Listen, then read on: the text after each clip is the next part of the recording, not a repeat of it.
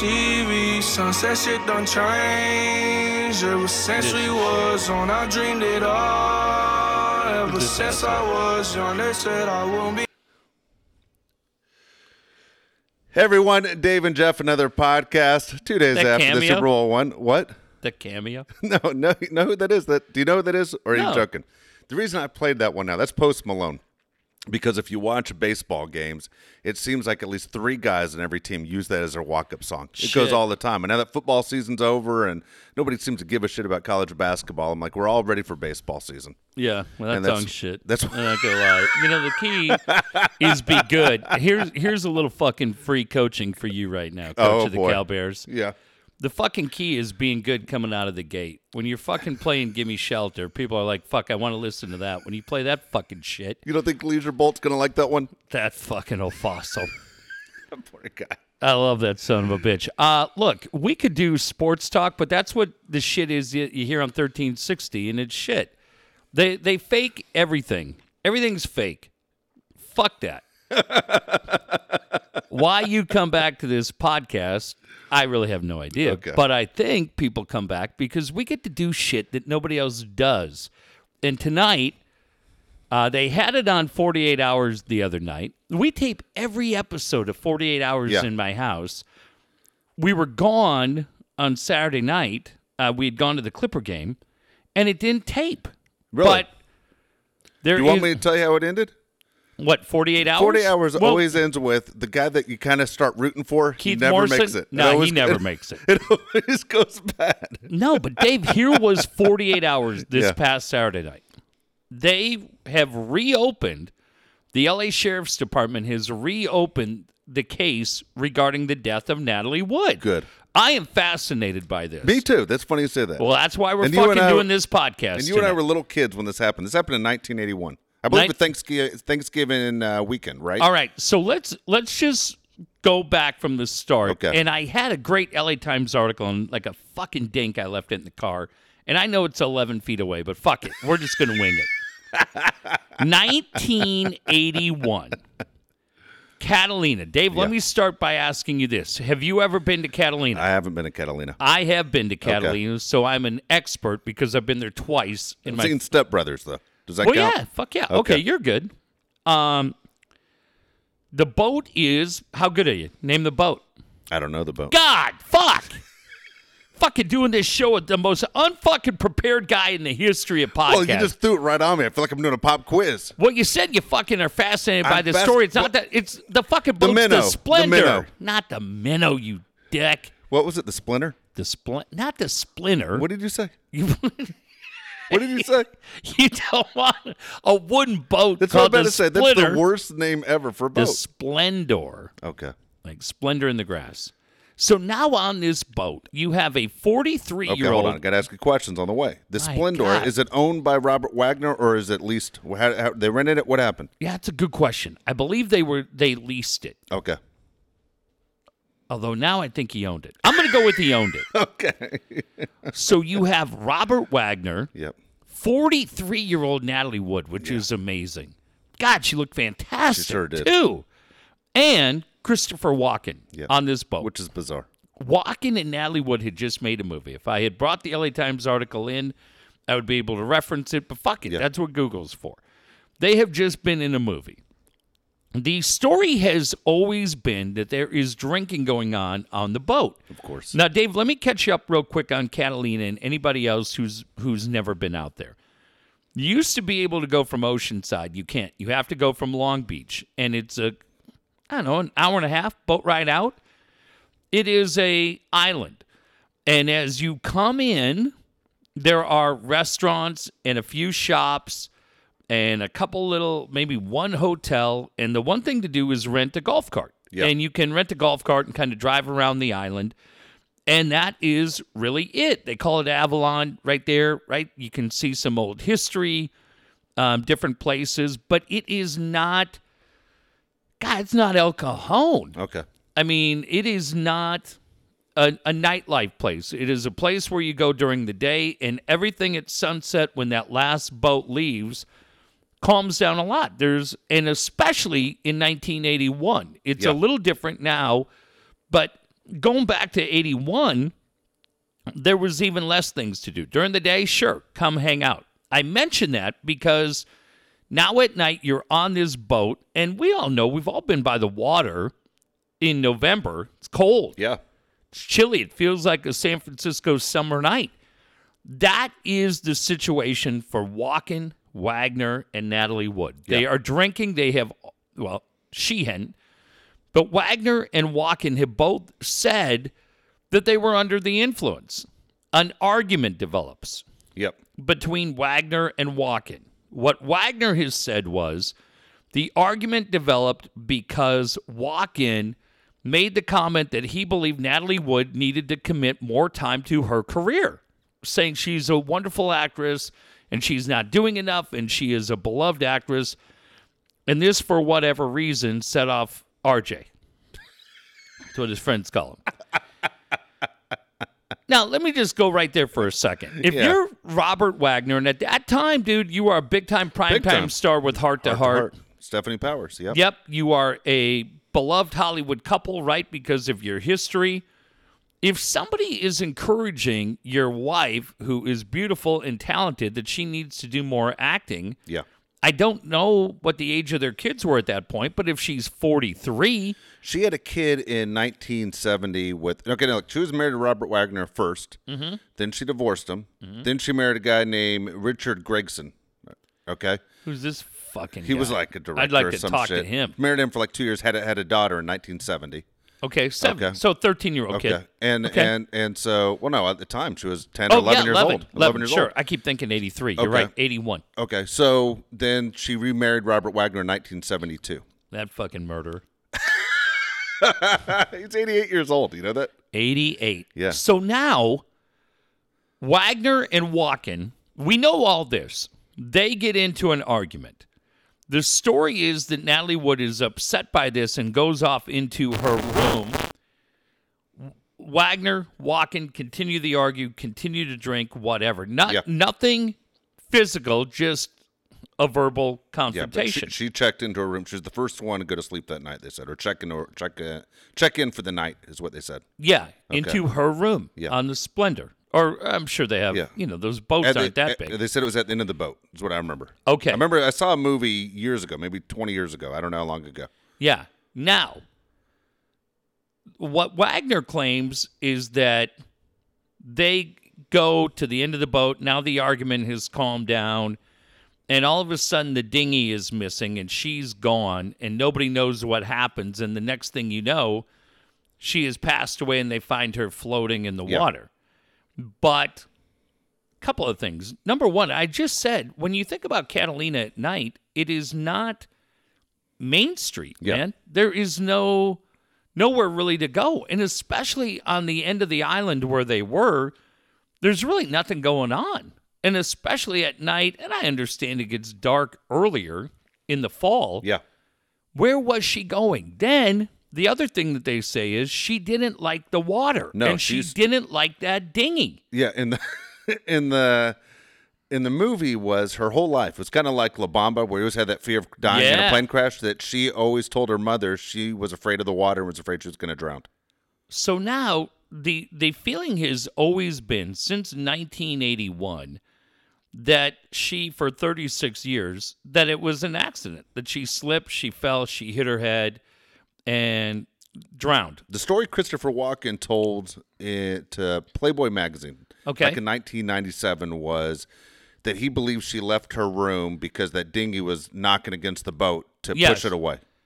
And Wagner says that too, Yeah, that it was keeping her up. yeah, and and you hear that but now all of a sudden there's always been a feeling that that was not the case people that were close to her including her sister lana wood always questioned whether or not that was the case and now we find out that the la sheriff's department going back to 2011 had re-looked at this 30 years later and now because time is running out and they need to move quick they have named Robert Wagner a person of interest in the death of Natalie Wood. yeah.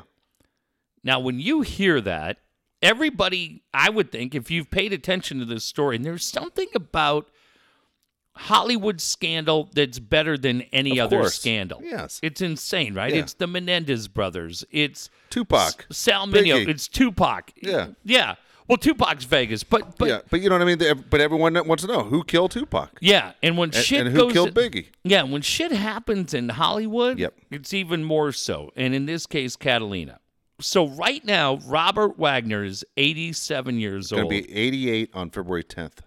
Dave, what do you think is going through his mind right now? Because he has been a little quiet on the whole thing, right? Yes. He's been incredibly. Look, man, your wife dies under suspicious. You think? I mean, here's the deal. Let's go back to 1981. Uh-huh. When she's missing, and people realize she's missing on the boat, Yeah. Robert Wagner pulls himself, pours himself a scotch, and says, "Well, let's give it some time and see if she comes back." Well, where the fuck is she coming back from? That's my point. You're on a boat. You know, Yeah. you got to think because you said the time of the year it got dark probably by 4:30. Yeah. So where the fuck is she coming back from? She wasn't shopping. Yeah. So what's going on? So what do you mean you're going to pour yourself a scotch and say, "Let's give it 90 minutes before we call the authorities"? Because that's what happened. He should have been a person of interest a long time ago. This is ridiculous that it's taken so long. Do you think? Do you th- put it? Let me ask it this way: Yeah. Do you think he's responsible for it, or do you think he knows more that he said, and because he was scared, he didn't say anything? In other words, do you think he's directly responsible? Your opinion. Yeah. Just your opinion. Everybody is entitled to their opinion. I think everybody would wonder, even if they all came back fine, okay, to Los Angeles and it was all said and done. They had a great weekend. She didn't pass away. How many people are saying, "What the fuck are you doing, inviting Christopher Walken on the boat with you"? Yeah. Are you crazy? Why would you bring another guy that you had a love interest with in a movie just recently Yeah. uh, as a guest? I mean, seriously? You know? And so Yeah. Christopher Walken has the same story. I believe Christopher Walken probably doesn't know anything because he's not a person of interest. But Oh, I yeah. think he knows. I think he knows a lot. Do you think he knows a lot? Okay. Sure. We want to believe something dirty happened. We don't want to believe this pretty girl just fell in the water and drowned. We want to believe there's some kind of mischief that that happened there. And his attitude seems so strange. If your wife falls in the water, you're going, let's call 911 as fast as we can. We're Yeah. pouring ourselves a scotch and waiting 90 minutes. yeah. I It's- think it's insane. like my feeling is I think something happened, Yes. but I don't think the intent was obviously I, I don't even know that his intent was to hurt her, much less kill her. And I think when you're out there and you're on the boat Yeah. and you're loaded up, you're juiced up a little bit, and you don't have any way to cover it up. And I, I think I mean the the guy who's the captain of the boat, Yeah. and look, you see him, he looks like he's got some fucking issues too going on. This guy, you go, holy shit. Oh, all weathered and Yeah. you know, it looks like Captain Ron. Is he still alive, that guy? Yeah. Okay. Because they said people are dropping dead that are witnesses. That's why they need to hurry this well, up. and that's what the okay. Now this is the other weird thing. Now the L.A. Sheriff's Department has named Robert Wagner a person of interest. Yeah. because they're saying now, Dave, that they've heard from two witnesses that claim that the they heard voices out on the back of the Splendor, and they identified the voices as Robert Wagner and Natalie Wood. Okay. Now, I would say this to you: A, where have you been for 36 Yes. years? And B, I understand. I think most of us, because he's very distinct, and like I said, he was in Hart to Hart at the time. I think we could pick out Robert Wagner's voice. Of course. I, you're telling me you picked out Natalie Wood's voice too? Yeah. and you picked it out on a winter night while they're on a boat. Where are you? How close are you to this boat? Because I've been on boats.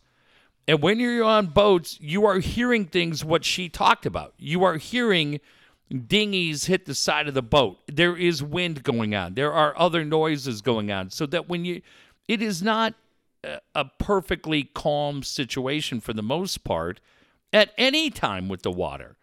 And now all of a sudden you're, you're going to reopen this case based on the fact that they now 36 years later are ready to admit they heard voices. That to me seems shaky. It does seem it does. It's funny as the guys, as you said, the voices that you hear. I think most people could pick up Robert Wagner's voice because nobody talks like that. Yeah, right. Two, nobody talks like Christopher Walken. So if Christopher Walken was the one who was having the conversation, you would have figured that too because you're going, I try to fall asleep, but I wanted to punch somebody in the face but- because Walken's driving me crazy. And then if there's one female, then it's obviously Natalie Wood. But Walken 81 is much different than Walken 2018. How much did- Walken and Deer Hunter was driving me crazy in the 70s.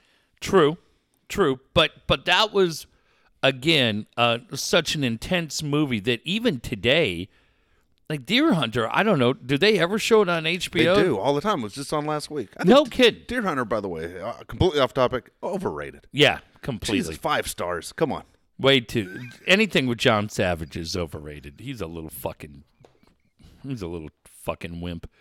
Um, but that's for another show. um, I I want. I think right now. Yeah. I I think he knows something. But I think it's too little, too late. Yeah, and I think at this point, when a guy's eighty-seven years old, he has to live with it, right? He has to live with the burden of knowing whatever he knows about that. And say what you want, I'm going to go ahead and give him the benefit of the doubt that he was in love with his wife. Now I know he married Joe St. John, however quick after that. I'm sure if I'm Natalie Wood's family, I'm like, fuck that. That, Yeah, that moved on pretty quick. But I'm I'm gonna go ahead and give an 87 year old man who's fucking uh, four years younger than my friend Leisure Bolt.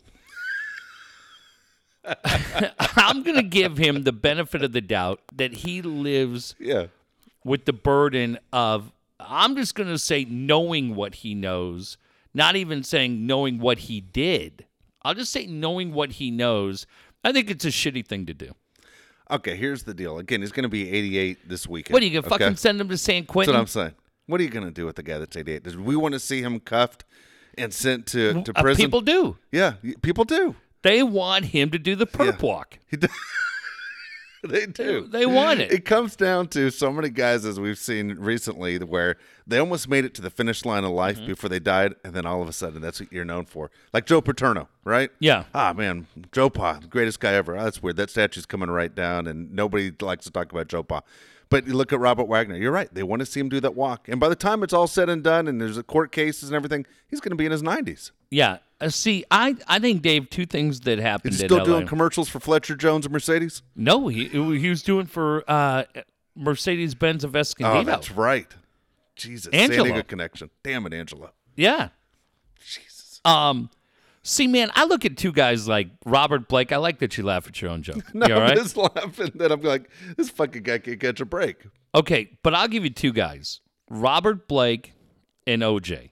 Robert Yeah. Blake and OJ are two guys that were let go but live in prison every day. They, they, they, OJ completely. OJ can't get away from anything because he he's trying to live a normal life and he can't. I mean, he obviously went to jail in Vegas for a long time. But look at Robert Blake, right? Robert Blake, anywhere he goes, he's known as the guy who killed his wife Yeah, and got right. away with it. That's true. He went back to the restaurant. He went back to Vitello's to get his gun. Yeah. Nah, he didn't do anything. Get him out of here. Get him out of here. Do you guys have a lost and found section? I left my gun. But I, I, having been out there, the problem is too for me. Yeah. you can't get to the area where they were. They weren't right in Avalon, which is the main area right up front. They were kind of on the back side of the island where the boat was, where the Splendor was, because you want to be able. I was at the Menendez house. My one fucking son's obsessed with the Menendez brothers. So anytime we're in LA, Yeah. we're back in front of the Menendez house, 722 Elm, right in Beverly Hills Is that right? Mm-hmm. and you can go right there. And he will say to me all the time, he loves it. He goes, If you pull up right there, we can see the room where it happened. That's and insane. I have to admit, I fucking slow down. I take a picture. Dude, You're insane. You You're insane. Hey, Nope. Okay, hold on. You gotta you gotta refresh my memory because I lived in Beverly Hills for a long time. Uh-huh. Elm, how close is that to like Pico and Olympic? No, no, no. We're going back into we're going back down into Beverly Hills. Yeah, I understand. Yeah, so it's down.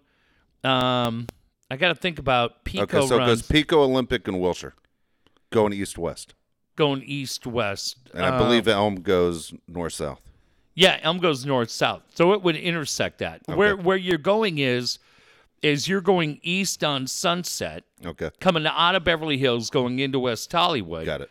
When you're going there and you come up to Elm, you're going to take a right on Elm, and it's through one, and then it's right there. Okay, But here here's why it's it's not fucked up. It's not fucked up. I could have the craziest memories. Yeah, That's you just nailed it. yeah. but they're gonna have the craziest memories. But if I get fucking hit by a bus tomorrow, Yeah. my sons will die with memories of of shit, memorable shit that they did with their dad. I bring it up because it's a congratulations to our friend Stevie Woods, Yeah. who tonight two six. By the way, Vann McElroy's number. There you Very go. cool. Bo Lauren Woods born today. And the thing is for Steve, there will never be another day in his life where he's not Bo's dad. Yep. And at some point, part of his identity, maybe a majority, a major part of his identity, will be being Bo's dad. I like that. I like when I go to my kid's school and it's not anything about sports or radio or podcast or anything else. It's just, hey, Jack and Cade's dad. I like that. Yeah. And I think Steve's going to love that too. Everything changes today. And I told him tonight in a message every day gets better than the next. But for me, I don't have any problem with that because my me and my kids have been to Clipper games together, movies together, but we have done crazy shit together. Yeah. We have been to Marvin Gaye's house. We have been to the Menendez brother house. But What grave sites have you been to? uh oh shit. Uh Have you seen Carrie Mar- Fisher? Really? Marilyn Monroe? Have you We didn't go that? to the No? Westwood one. Okay. We haven't been to the Westwood one. But we went and saw Jerry Buss. Okay. Um, but Carrie Fisher, but that shit. But also, what is much more going to tell this story is the music that we listen to Yeah. in the car. And my sons now at age 10 not only have an appreciation for Sam Cooke, but they have an appreciation for the Beach Boys. And they like Buddy Holly. Yeah. Um, but You they taking like. them through Dead Man's Curve? Uh, no, I've not. Thank God. You're close. You might as well. yeah, shit, maybe I have. Yeah. I think that's right on Yeah, Sunset, it right? is. Right by Westwood? Yeah. Is you coming up to the 405? Oh fuck, we're on it all the time. Yeah. Yeah, we we go that way all the time. Yeah. But it's so yeah, they've been to OJ's house, Nicole's house, but they understand the history of uh, what Murray Wilson was Yeah. to Brian Wilson. And I like that they know that because they learned it from me. Yep. I'm dying to go to a show and tell that your kids have to pre- present. Be fucking great. Be great, right? Because shit, man, it's it's what David Spade said Yeah. in his stand up 20 years ago, and it's always registered with me, and it even registers more. He said that his dad would show up once a year at Christmas and bring him a Nerf ball. And he's like, "Oh, thanks, Dad. You're my hero again." You know, fuck it, man. You got to be there every day. Stevie Woods will be there every day, and Bo's uh, Bo's in good hands with Steven. And you've taken your kids by OJ's, right? yeah, just You've done said. that. You've done been to uh, uh, OJ. bo- both of them, though, right? Nicole, OJ, the whole deal. Yeah, done all that shit. Jesus, shit. dude. You're, you know what's funny, man? The job that you should have, okay? Grapevine tours? Dude, my buddy did it. My Yeah. buddy graduated from San Diego State, moved to LA. It was an all cash business, Yeah. business, bought a bus, and he just gives tours. Be great. Yeah. Be great. I'll fucking hang out. I'll live with Lisa Ann. Yeah. I'll be your traveling You're DJ. right there. Be great. Who else do I live with? Kay Parker? Jeannie Pepper? Herschel Savage. I'm not living with that asshole. I thought you just said, What I need him hanging around with. out of, your, out of all the Savages, isn't Herschel Savage your favorite? There's Fred Savage. Uh, yeah, There's Ben Savage. There's Herschel Savage is the most watched easily. yeah. He'd probably be the one guy. Yeah. He'd probably, if I had to fucking ride a bus to El Centro with one of those three savage dicks, Ben would be last because I can't stand guys with an afro. can't stand it. Fred is a reluctant second because I can't think of Yeah. any. Am I missing anybody? I think you just said Savage from Deer Hunter. Did you? John Savage, he's a fucking puss. He's fourth. I'm not riding with him. How we never worked with anybody in radio named Savage? Yeah. Hey, um, hey, it's Dirk Savage. Coming up tomorrow on the Savage and Wood show. What was the guy that hosted the show on uh, on KFMB at night? Was that in San Francisco? Oh, that fucking asshole. Michael Savage. Uh, yeah, I would not. I would not. I'd beat the fucking dog shit out of that guy, lefty. Um, but I, it, to me, this is what I would tell any Yeah. parent: make, try, strive to make memories with your kids Yeah. because that's going to be the impact. Teach them music, right? Yeah. Watch movies with them, talk to them, listen to them, do those kind of things. But we've been to Clipper games, WWE, Yeah. right? Uh, it's all that shit. But but yeah, fuck it. When I was a kid, my mom, we would do the funniest thing. I got the biggest kick out of this. When I was a kid, we would drive down to downtown Minneapolis. Yeah. And we would stay in the car. But in downtown Minneapolis in the in the at that time, there was all kinds of crazy shit going on on a Saturday night, and we would just go down people watch. Yeah. And you could see hookers and pimps and crazy cars and and uh, young kids going into bars. Yeah. You know what I mean? Uh, fuck, it was great. And, and we just go to the bars. well, you know what I mean. I kinda- don't. I don't mean like Yeah, young. know you you know, like 21, 22. Yeah. And uh, but the city was lit up, man. Yeah. The city was lit up. All the lights were going, and we would just drive. And that's that's what I what my sons and I do. Yeah. Not here so much, but we'll do it in L.A. And Yeah. what I always what they'll always do is kind of the same thing. They'll have a a blanket, a pillow, Yeah. like a Chris Jericho, right? Some fucking wrestling action figures, Stone Cold Steve Austin, Yeah.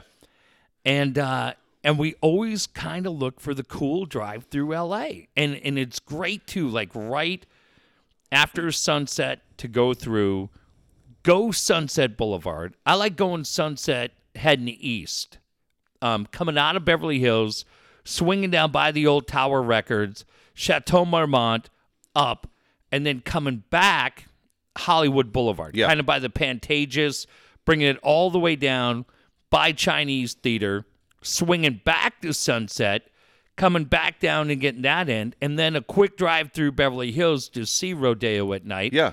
And my kids fucking love it. Yeah. I do too. I Uh, do. they I- I love, it, man. And we always, Dave, to me, it's always what I'm obsessed with is the soundtrack that we have playing.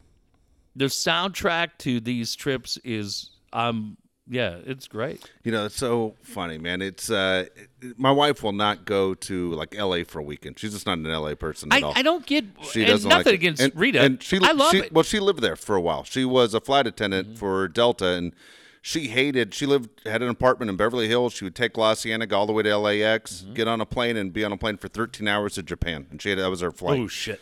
And she said the flight was something else because back in the day you could smoke, and the smell Oh, of smoke and gasoline, and just for 13 hours drove her crazy. She hated it.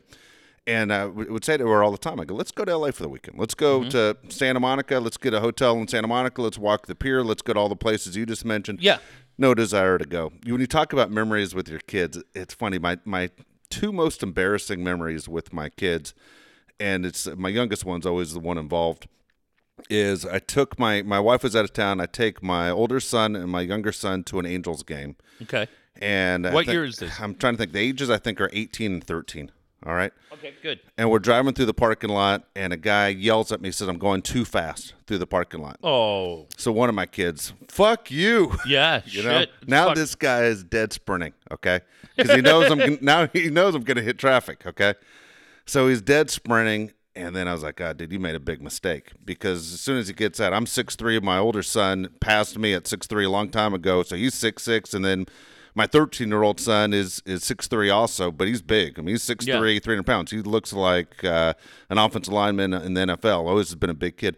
We get out of the car and we start going. And I'm like, we get back in the car and I just look at my boys. I'm like, fuck. I go, your mom's out of town and the three of us just got in a fight in the parking lot. What the fuck are we doing? You know what I mean? It was, it was, it was, it was, Yeah. it was cool because nobody got hurt on our side. Yeah. But I was like, that's, we're never doing that again. That was the Yeah. dumbest thing we could have done. And then a few years ago, I'm, I'm in uh, Arizona with the USA Championships, and my younger son goes and beats up four kids during the game. Okay, good. goes into the bullpen and beats up four pitchers. And then after the game, I get in a fight with the coach, and we're driving back from Arizona, and I just look at him and I went, "What the fuck is wrong with us?" I Yeah, go, I think a lot of people are Yeah. asking that right now. And I- and he- like that I'm the idiot for bringing Yeah. him by the fucking oh, no. Menendez house. but him and I can't keep our tempers under control Yeah. when we're fighting. And I just said, "Fuck, man, we got to stop doing this." And it was, it was just ridiculous that you know the only people fighting are the guys with the last name Palais. No one else is fighting but Yeah. us. And here I'm going for coaches. He's beating up kids, and I just looked at him. I said, "Dude, we got to stop this shit before someone ends up in jail. This is crazy."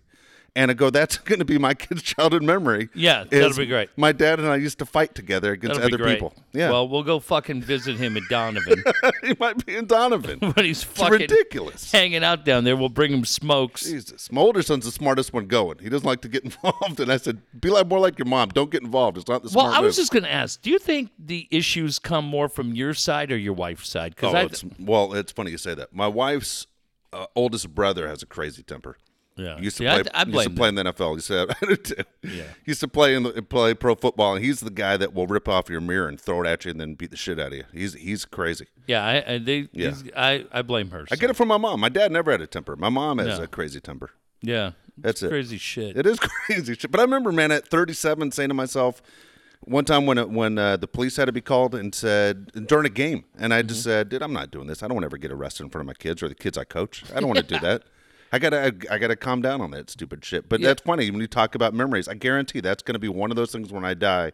They're going to sit there and tell the story about, oh man, my dad and I used to fucking fight people in parking lots. It was ridiculous. It's embarrassing as hell. We'll be like, holy fuck. Yeah. Oh, fucking. Hey, thanks for that story. Why don't you go take fuck. your seat? Well, I'm trying to think about great memories we have, but my Who's kids gonna- do like L.A. They do like going to L.A. LA is great. Who's going to speak at your you are, you are. Oh, fuck. You're never sick. I'm easily Yeah. going to die before you. Yeah. All right, let me see right here. you tell great stories. I've thought about it for years. It better be you. yeah, It doesn't have to be a tribute show. I p- expect a podcast to jump right in. here's going to be good. I'm going to have Brian Wilson speak at your funeral. Mike Shepard. Oh Christ! Uh, who else? Craig Lisa Elston? Ann. What if I have Lisa Ann show up Dude, that'd be great. and I'll just tell her, listen, you just have to do me one favor, okay? You just have to do me one favor. Yeah. Just tell everybody here at this thing, and I'm gonna take you out to a nice dinner. We're gonna go to the fucking uh, turf club. You just tell everybody here that you've been fucking Dave for 30 Oh years. Jesus! For thirty years. for 30 years. You know, the one thing I want to say, and call him David too, because it'll be the it'll be hated that. great. Yeah. But because he's sitting somewhere in the front Yeah. row, uh, and right here. Oh, what a pleasure to have with us. This is a longtime friend of Dave's. Uh, Lisa Ann, come on up. Hi, Lisa. You know, I just want to say that David and I, Oh my God. Oh, my every God. time he said he was going to a baseball tournament, every time. Every time. he was taking me All right, you're to out. the You're, Scan- you're to the. Scandia Motel in Oceanside, and we were fucking with the window open. Oh Jesus, Lisa Ann, sit down, sit down, you silly kid. The goddamn funeral. As a noticeable gasp overtakes oh, you're the room. kidding. That'll be great. Oh my gosh. And That is- joining us next, oh, tough act to follow right there. Will be the great Coach Quintero. Well, I knew Dave for a long time, Dave. And I thanks, Coach. Thank you, John.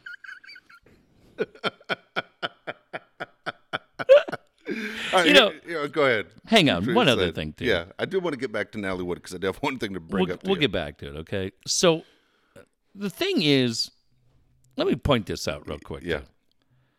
There's a lot of times when we do this. First off, my day starts every day at about 5:45. Yeah, so what time is it right now?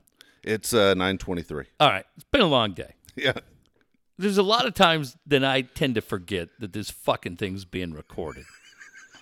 So when Dave tweets out today, the last 10 minutes of this show, Jeff burns every bridge. I go, fuck, what? Did you go back and listen? So I It's listened so to it. It's so great. I listened to it. I stand by everything I said. Yeah, I know you did. That's why I retweeted it. I, I- I'm not joking. I had 30 plus people reach out to me and say those the way that show ended, the last 10 minutes was the best ever. But but let me make one thing perfectly clear to everybody who listened to that. Yeah, All of the guys that I called out are guys I really really like and I respect. yeah, I care about the business. It pisses me off when guys get lazy whether they intend to or not. But I have a lot I like those guys and I respect those guys. A lot of them. Uh, and and really all of I don't know why the fuck I called Ben out. Like I'm like I'm listening and I'm like fuck you. I'm like what the fuck did Ben so do? great. because Ben's just a nice Yeah. guy. Ben's nice. And you know what? I think in hindsight, like I think Troy Hirsch said that he would have he wanted it to, because I I said, "Oh, you know, some of you guys." Yeah. And I called Troy out and I think actually Troy did say, "We're fucking come here. We're Yeah. to play the game." So if I fuck up, I'll I'll be happy to come on and stand corrected. Did I any think of those guys reach out to you and no, say, no, okay, no. yeah, but I knew I, they wouldn't. But, but I do think I, I fucked up in calling Troy out Yeah. because I think Troy actually said it. And here's the other guy who said it, which I had forgot about. I would have pointed out last night. Kaplan was fucking begging him, begging him, calling him out on Twitter, saying, "Come on, don't fucking go sit on on the um, station on the Chargers station. Come in here." Um, and one other thing to clarify, I kept saying Nick, Nick, Nick. I wasn't talking about Hardwick when I was saying Nick last night. I was talking about Nick Canepa, who I fucking, you know, I love him like family. yeah, But my point stays the same. There's there's nothing accomplished when you say, "Well, I'm I'm not going to play the game." I I fucking buried them. They they're so fucking stupid. This organization. I was telling a friend of mine this tonight on Twitter when they tweeted out that you could apply for a job as an internship. So I looked at it. Mike missed it. Mike grabbed it first. I actually saw it because I don't follow the Chargers. Costa did. And Costa, I was shocked, missed the joke. And he said, hey, this, that, or whatever. Did you see the fucking no, tweet? I didn't. All right, hang on. I'm going to Okay. find it. Because Go ahead. so the Chargers, my eyes are so fucking bad.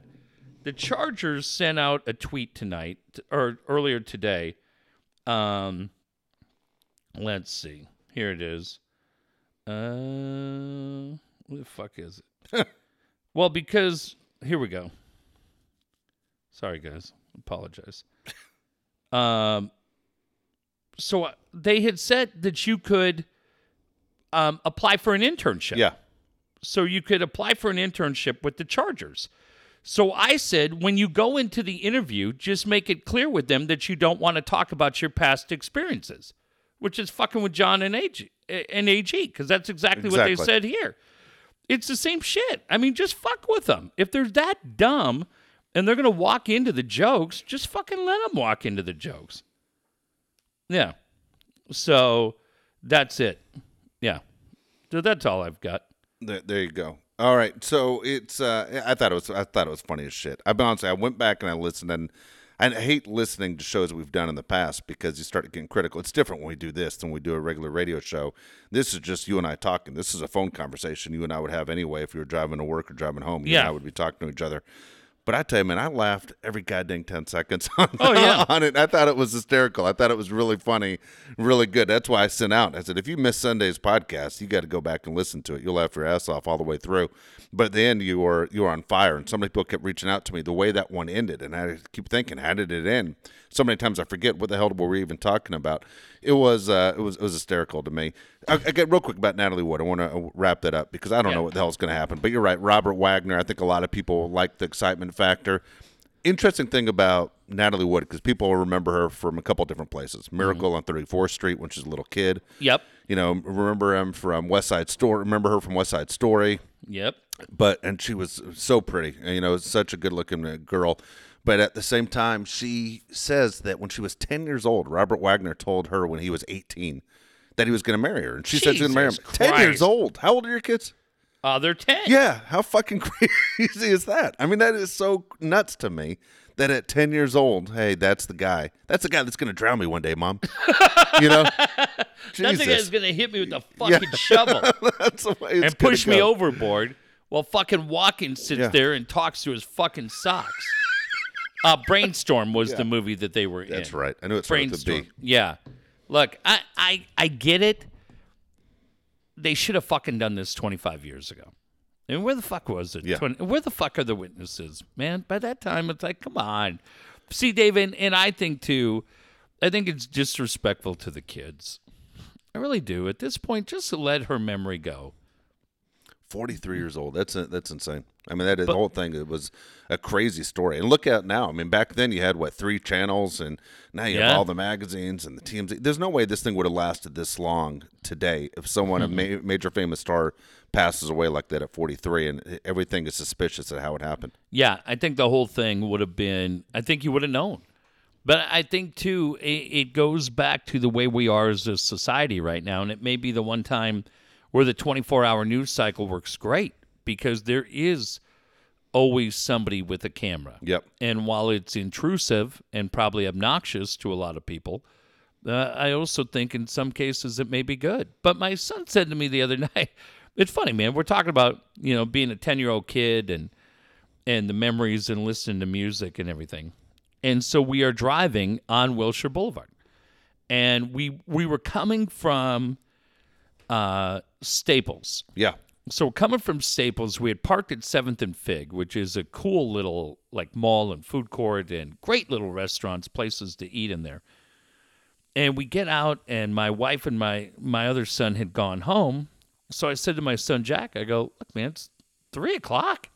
We got all day in L.A. What do you want to do? And he goes, uh, I don't know. Let's go for a ride. And I go, you got it. And so we come out at Seventh, and we we head up. And next thing you know, we're at Wilshire Boulevard. I tell him we're gonna go left down Wilshire. So we go left down Wilshire, and we start heading west. And I showed him. It's not there anymore. It's been torn down. But where the Ambassador Hotel was, where Bobby Kennedy had been shot, Yeah. and just kind of that general area. I, that sucks. The Ambassador Hotel couldn't have been saved, not just because of the history of Robert Kennedy, but because what a historic hotel it was. And and I that to me is always one of those things where I go, fuck, how is that Yeah. place not saved? Uh, in L.A., but we're driving down, and next thing you know, we're kind of coming into L.A., and we get by the by That's the what. Real quick, when did they tear that down? Do you know? yeah, I can tell you because my sister. How about this shit? I I love, like I always joke about weasel tactics. My sister is so fucking smart. She knew that the Ambassador Hotel was being torn down. She started grinding phone calls to people that were there on the property, even though the the rooms had been shut down she continued to call and call and call and say, I would like to come in there as a photographer. And I have pictures that my sister took for me that are so fucking eerie, and I love Wow. them from the empty Ambassador Hotel, the drained pool, Yeah. um, the ballroom where Robert Kennedy spoke. My sister stood in the area where Robert Kennedy died, but the lady who was running it, the grounds, the the landlord, Yeah. said, "I won't allow you to take pictures in here Really? out of respect to the memory." Um, my sister was cool. She goes "Uh, because I get where she's coming from. It, it's the kid in the picture that we're all seeing of Justin Timberlake the other day, where Yeah. he's running up the steps and the guy's so busy looking at his phone he misses the moment. Yeah. She had the moment. And I also believe, and I haven't talked to her about it, but I think she would say the same thing. As much as I would be fascinated to see the photo, I wasn't there. I would trade the opportunity to be where she was, to feel the energy, the chill that she said she got in that room, um, over the idea of trying to get the perfect photo. You lose it. You lose the moment because you're so obsessed. And I think the lady actually did my sister a favor because my sister said it was incredibly moving to be there where it happened. I think the Martin Luther King Museum is the motel where he was murdered. Yes, it, it, in Memphis. Yeah. and there was an unbelievable shot just on Martin Luther King Day of David Aldridge. When David Aldridge got there, and a bunch of uh, people were there, and he was one of them, and he just broke down crying Yeah. because he was there in the spot where it happened. Um, it was kind of the same thing. It's not a joke, man. I, I'm such a fan of Sam Cooke and his music knowing that he wrote and he produced and he did so many things. Dave, we were joking the other day about George Jefferson, right? Where I Yeah. said a man of color. Go look at what Sam Cooke accomplished as an artist, as a man of color in the 60s. It's incredible what he did. But I'm also fascinated by how that story ends in a cheap motel at the end of Figueroa in LA. And you go, fuck, man, what was going on? Where he get he has no pants on, he gets shot by the lady who runs the motel, and it was a shitty little motel Yeah. when he got killed. But you go, fuck, that place is gone now. And I understand you can't save a place of just because Sam Cooke got killed there. Yeah. But there's also a part when when you are when you're there that there's a you and I were in Dealey Plaza. Yeah, I thought that was incredible. And when you're there in Dealey Plaza and you stand and you look at the X and you see where Zapruder was and we've gone up to the sixth floor of the book depository, it it it changes you. Oh, it does. And what Jeff's talking about the X, there's a there's a mark in the street Yeah. of where he was shot. We're JFK. And so for my sisters, so my point being, Dave, that when did the ambassador come down? I believe it's come down. God, man, time goes quick. My kids are 10. Within the last 15 years. I mean, that movie, Yeah. that thing they do, or that thing you do, the Tom Hanks movie, Yeah. That that scene where they're at the hotel and the doorman and the restaurant and all that, that's all the ambassador. Oh wow, I didn't realize that. Yeah, that's the Ambassador Hotel. But that see that that's why I always look at that and I go, that's where shit needs to be saved. Like the historical society needs to step in and say, "Fuck, we got we got to save this, man. Something something dramatic, change change lives here happened in this room. Yeah, it it should be like the Ford Theater. Yeah. People go to the Ford Theater in Washington." And you can sit there and go, God damn, that is where Abe Lincoln lost his life on that balcony. And you look at it and you go, God, it's so small. Dealey Plaza's small. Yep. I, I just think, I don't know. I, I think when when historic things happen, good, bad, and different, y- you have to strive to protect it and learn from it and teach for it. And I just, but it's it's real estate, prime real estate, It is, Wilshire especially Boulevard in Los L.A. Yes. But um, but anyways, I I take my son and we go by the the auto museum, the Petersen Yeah. Museum. And I said to my son, I go, that's where where Biggie was killed. I was in L.A. that night. Were you? I was in LA. I'd gone to visit my dad. Um, I took the late train home, and I came home. We drove right by there because my dad's like me. My dad loves really good R and B music, like really good, but but so many different artists, and he knew that the uh, was it the BET awards were going on that night. Boy, I don't know if it was the BET. I knew he rele- was releasing his album and the whole deal, and, he, and I- think a lot of people thought he But was there was crazy an for award going show going yeah, on that was. night. There And was, and the fire department said you got to uh, you got to shut it down. Too many people. Well, my dad knew that that party was going on that night, and we drove by there Yeah. on the way to the train. And all of a sudden, I take the train home. I go in. I, I'm tired. It's been a fun weekend in LA. I turn on CNN, and I go, I was fucking there three Yeah, hours that's ago. crazy. And and he had been shot. But my my son said something to me that at age ten that I thought was pretty cool we were talking about Biggie and that the the movies coming on. I don't know if you saw Josh Duhamel on the Super Bowl, but USA Network at the end of the month has a new show talking about the detectives that were investigating the connection between Tupac and Biggie's Yeah. murder. And I'm I'm fascinated Yeah, by all that shit. And uh, so I said to my son Jack, we had seen the poster, and I said, "That's where it took place. That's where Biggie happened." And he goes, "Who did it?" And I go, "You know, they they never really have solved it." And he goes, "Man, that's got to be terrible for his parents." Yeah.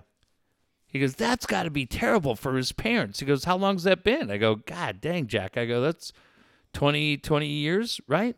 25, almost 25 years?" Yeah. Close. 95? Was it 95 or 97? No, it wasn't. Okay. It was. I know where I was living Okay, at the time. 95. Yeah, He's like 93, years 95. old. yeah, I mean, he's been dead longer than he was alive. yeah. I, I was at who died first, Tupac or Biggie? Tupac died first. Okay, Tupac so- died and then Biggie died. So maybe 96. Yeah, maybe 96 or the first part of 97. That could be.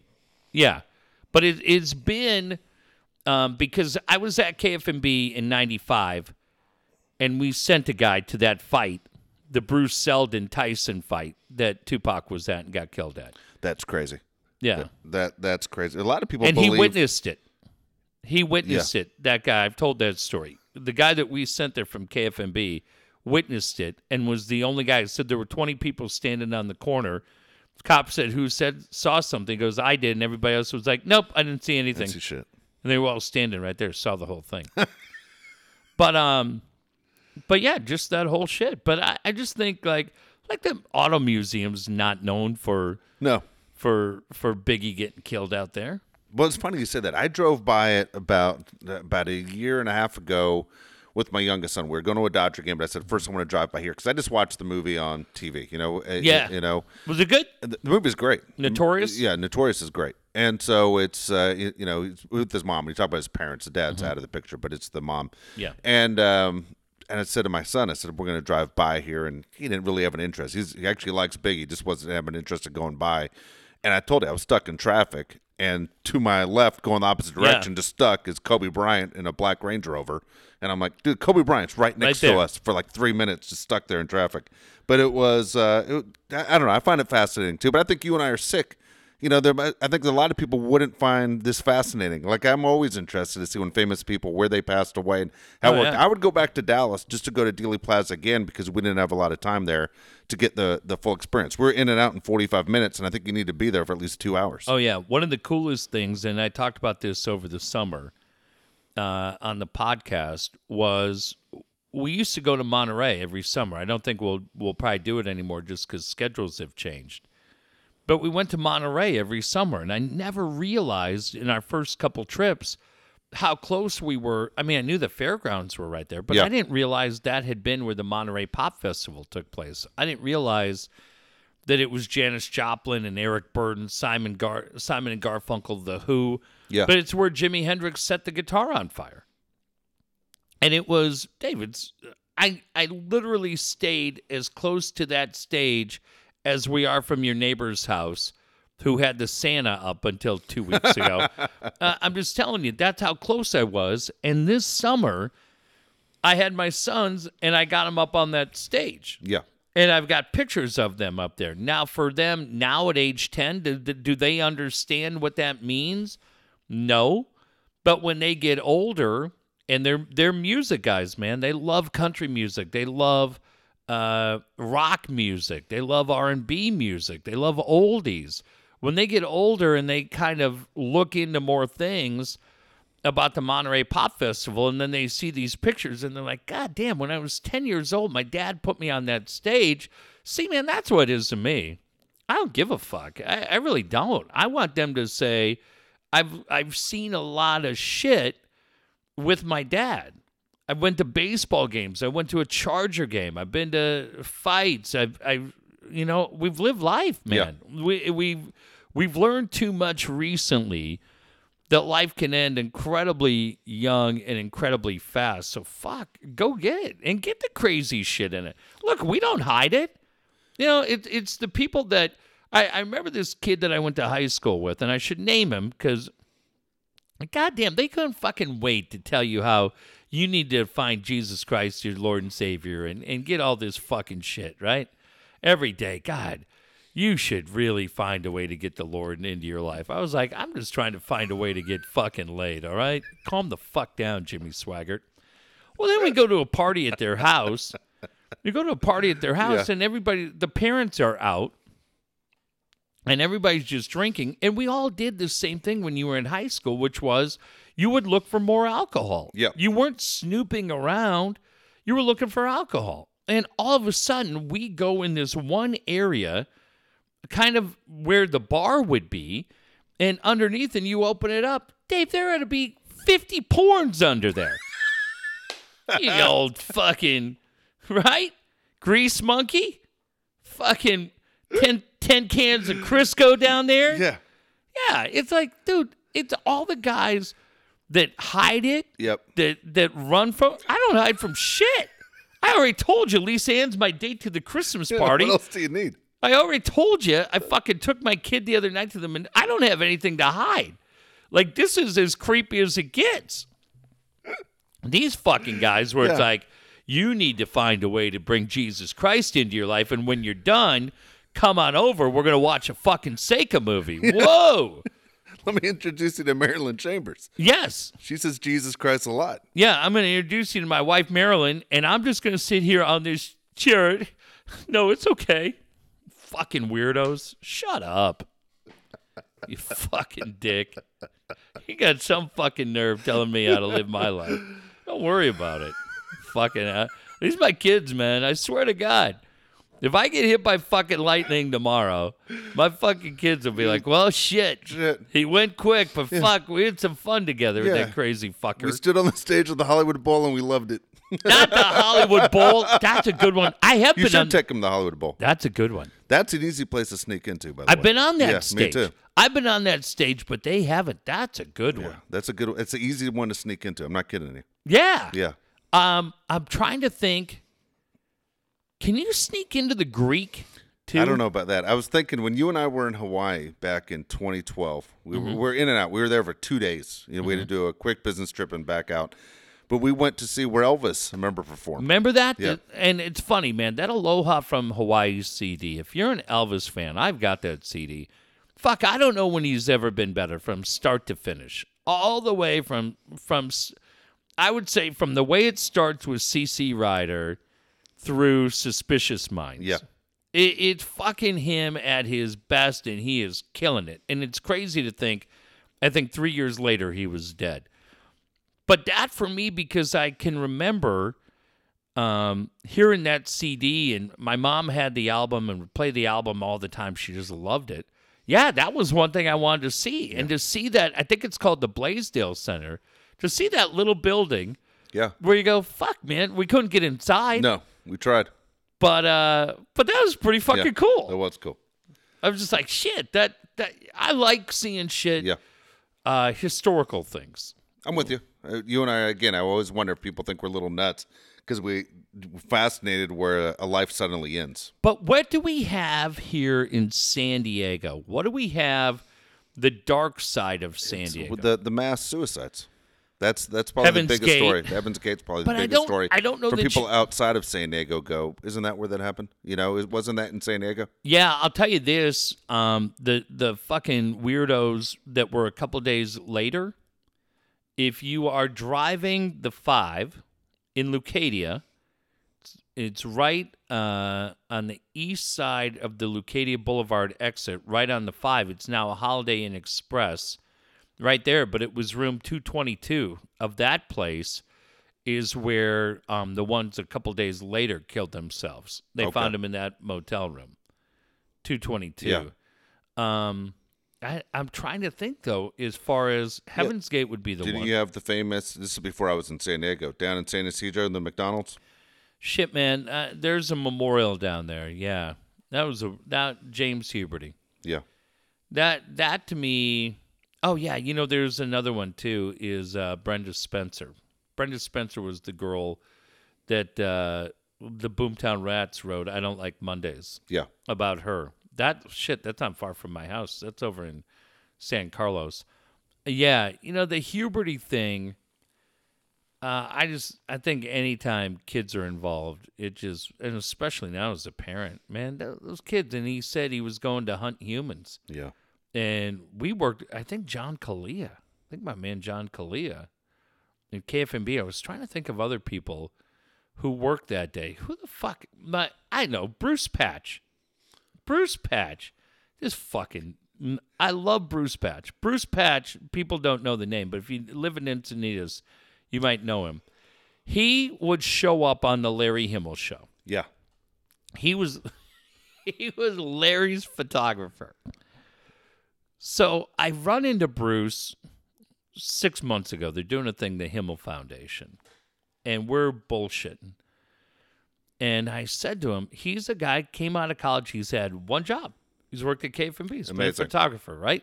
Always worked at the same place. Really talented guy and really cool guy. So I said to him, I go, uh, when did you get there? And he said, you know, I got there in 79. I go, fuck. I go, uh, were you there for the PSA crash? And he goes, uh, well, uh, I worked at KFMB, but I was too hungover that day. I called in sick. I didn't work. I go, what? What'd you just fucking tell me? He goes, yeah. He goes, I. He goes, dude, it was a it was a different time. I was a young kid. He goes, I was all fucked up, and they called me into work. He goes, God, I thought I was fired. And he goes, uh, Yeah, I can't, I can't come in. We had a pretty good night the night before. I can't come in. Only guy on the staff doesn't show Yes. up. Fucking major plane crash in San Diego. I go, shit. I go, shit. Uh, I go, what about? shit, man, he had to have been there for San Ysidro, huh? Yeah, I didn't, I didn't work that day. I go, what the fuck did you work for? you have no time for his bullshit. He's such a good fucking guy. Yelling at him. I go, I go, you were there. You've been there five fucking years. he was there for the biggest American flag, human American flag at Qualcomm with little Tommy. hey, shit. Radio news for you. Little Tommy, starting, I think tomorrow, is the producer for Bob and Co. on KGB. That is a good get. I did know that. That's a good get. I mean, the guys in the Radio Two Hall of Fame. alphas, though. They're going to so- get along? Yeah, I think Tommy's just happy to have a job again. It's weird to see Tommy not with Jeff and Jerry. I Dude, I hated that part of that show. I swear to God, if he fucking does that I hated again, that part of that show. shut up. I hated it. It's one of those things where I don't know if his listeners, if they know that there's actually a better way to communicate now. Just like when you remember Sh- what? Asshole. Before remember before Stern went to Sirius? Yeah. He still used those fucking carts and you hear him banging around and like, Jesus, dude, people don't use carts in ten years and you're still banging on those fucking carts because he won't get with the computer system. And then finally he got rid of that. It's that's like little Tommy with this stupid thing like that. You can't understand anything. and I go, fuck. It's a talkback button. It sounds better. Jesus. Yeah, don't Yeah, enough with the I think it's gonna be good. I'm happy as a job, as you say all the time. We're just happy guys get back in radio and have a job. He's a really fucking good I dude. think it's gonna be good for that show. He's a really Yeah. Tommy's a really good dude. Tommy does a lot of. Who's the shit. other producer on that show? I don't even know. Uh, I I said he's senior producer, so I don't know who the hell the other guy is. well, it was that fucking lunatic Big John. Big John. you call Love him that guy. lunatic. I He's love called Big. John for a reason. Yeah, what a good fucking dude. But John left after we did. Yeah. John's I heard out. he said he didn't want to be in the building if we weren't going to be there. Well, I don't blame him. He's a loyal son of a bitch. Um, you know why Tommy's good, man? Yeah. Tommy's good because uh, for a lot of things, incredibly talented, knows how to put a show together, right? Knows how to keep things moving. But uh, really, really str- loves San Diego, loves Chula Vista, gives back to this community. Just and he's a, just a fucking radio dork. Yeah, he is. A- And I say that with all respect for him. He's a he's a good dude, man. I'm happy for Tom. Good hire. I'm glad uh, I Yeah. went and spent the money to, to bring him in, whatever it took to take care of him. At least he he has a job. I think he's probably shocked that a couple years later that, that Jerry retires and Jeff shoots up to Sacramento So to what- do religious radio. Look, where's my girl Laura Kane going to end up? That's a big story. What do you do? You're Laura Kane. Because Emily went to Rock 105. She took Ashley's spot on the show. Jeff has gone to Northern California to do Christian radio. I don't know where Randy is. You know, Randy, if you knew Randy on that show, you only heard him for the guy laughing and doing Yeah. everything else. But he was the first one in the building. first one in the building and a dude who really busted his ass production wise and did a lot of behind the scenes things. I, I would I would iHeart could do a lot worse than finding a spot for Randy in there. May not he may not be an on air guy anymore, but really good, hard working guy. See, I, I know people look at that show and we've always gave that show a hard time.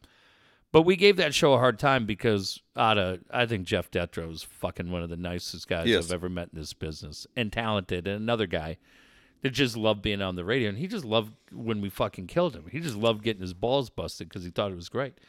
Um, but Dude, those guys, man, it, uh, there's not. See, Dave, I, I'm still a believer in that you need voices that people connect to. I spend 45 minutes in the commute going up. I spend an hour and 40 minutes coming home. You need people that you can connect to. I feel if, to make radio work. Yeah. Eh, You and I went two hours yesterday. It fucking felt like we went 10 minutes. Yeah, especially in San Diego. San Diego's a, a tough city to figure out until you realize that as big of a city as it is, it's a small city at the same time. Where where it is important that you have a San Diego background and a personality that people connect with. And and, and I tell you what, when they talk about NFL ratings dropping by you mm-hmm. know millions of people, I tell you what, the San Diego people have shocked me just by their loyalty to the loyal to the soil deal, like they said they were going to be. The key people, Yeah. I run into more people that say they don't watch the NFL at all now than people that say I just changed teams, which shocked me. I didn't see that happening. NFL season, they're going to find another team to root for. They're going to watch, and the numbers showed they didn't. They the people Yeah. were absolutely right. They stood by their word and said we aren't going to watch. Um, so that's it. And it's just the the the one thing that I would like. Uh, I mean, Dave's right on the NFL. People will be back for the NFL. People will be back. It's uh, it, it, it's For interesting watching? that yeah, it's funny. The Pro Bowl went up in ratings, which is funny. Everyone jokes around the Pro Bowl, but it went up twenty five percent with the nonviolence. I think a lot of it has to do with NFL that people stop watching. Is that less and less parents are signing their kids now up for youth football. Yeah. and maybe maybe there are other interests. Speaking of the NFL, I don't know how much we'll, we'll obviously get into that, but I was thinking of uh, the Philadelphia Eagles the other Mm-hmm. day. They win the Super Bowl, and there are a couple connections to San Diego. Frank Reich. And so, but you have Frank Reich is right. Is uh, is Darren Sproles, 35, gets that ring, okay, Mm-hmm. Which is fantastic. But Donnel Pumphrey, who got Yeah. hurt before the season started, the kid that replaced Donnel Pumphrey was Corey Clement. He's Yeah. a undrafted rookie. Scored a touchdown, had enough receiving yards that equaled over. I think it was Over 100? Over 100. I think maybe it was four receptions for 100. Anyway, he's a big part of the offense. He was on Jimmy Kimmel last night. Mm-hmm. And you're going, I don't know if Donnel Pumphrey ever plays a game for the Philadelphia Eagles before you end up having to to trade him because you already have a guy that took a spot that's a big part of their offense. It was just interesting to see the way things kind of work out in the NFL as the old joke, the not for long. Yeah. But you're right, there are connections to uh, to San Diego. And even the snapper for the Patriots, who there was one real bad snap. Do you remember? And he, he misses it. Kid went to Granite Hills High School Yeah. is uh, the long snapper, but there are connections to San Diego, and, and Bobby Beathard got in the Hall of Fame. Um, and Bobby was always great to us. We didn't talk love about it the other day, but I was kind of surprised and well deserved that Bobby Beathard got in. Love him. I, I don't know why John Lynch can't get in, but I, I hope he gets in. It's going to take a while now because you have Ed Reed and you have Polamalu going to go in before him coming Holy up, so it's going to take him a while to get in. Holy shit. Good player, good leader. Um, the fuck else was I just going to say about Beathard? Um, I'm laughing because I'm thinking of your boy Cris Carter. yeah. Cris Carter got into it Russo, Chris Russo the other day. Uh, Russo got into it with David Diehl, too, Yeah, at the steakhouse. almost got his ass kicked twice in Minnesota. I like the fact Mad Dog fucking stood his ground. Fucking told the guy, do David Diehl's like, I won two Super Bowls. He's like, Well, I do five and a half hours of radio. I've done it for 25 years. Now Yeah. what? You know what I was stoked for, Dave? I, I This is what I was going to say. I, I don't know what the fuck the NFL was thinking putting Radio Row in at the Mall of America. You and I have done enough Radio Yeah. Rows. Um, I, I just thought that was a disaster. It looked terrible how jammed in everybody was and everything else. But reading uh, Peter King today, and Peter King saying for the people of Minneapolis, who really it this is it. They're not going to get another one um, in our lifetime. I agree. I, I thought Peter King said said to them, you know what, it was really great.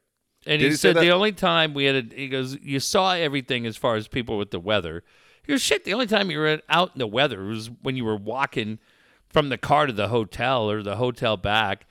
And he said they just were nice and friendly and welcoming. And he said they did a nice job. I laughed because having done six of them, and often uh, for the three that I stayed for um, on Monday, I would always fly home Monday or Tuesday, and you'd watch the horseshit local morning news, right? Like Raul and Shally. Well, now look, we're not supposed to say anything, but we've been told that this was the best Super Bowl ever. Now they had the fucking balls to say that in Atlanta, where everything fell apart because of the weather. Yeah. It was a horseshit Super Bowl. San Diego killed it, Phoenix killed it, Tampa killed it, San Francisco killed it, everything. And so I was laughing because I felt bad for Minneapolis. I mean, it's zero degrees.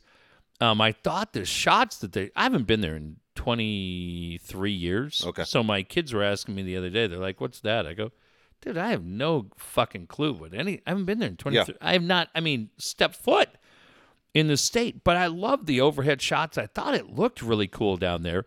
And I thought it was cool that people were having fun with it. Like uh, watching Padilla and Kaplan's crew on Saturday night, um, going out to watch J Lo and having fun with the weather.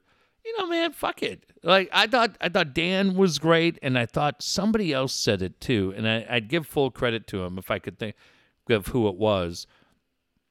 But they said you will never fucking hear me complain about the weather because nobody wants to hear me crying about how how bad it is at the Super Bowl. I think Rich Eisen said it too. They're like Eisen said, I've been to 16 of them, had an absolute blast. The game turned out to be fun, but I just I I still have friends and family that are back there, and they they they're going to get events in that stadium. They're going to get Final Fours and shit like that.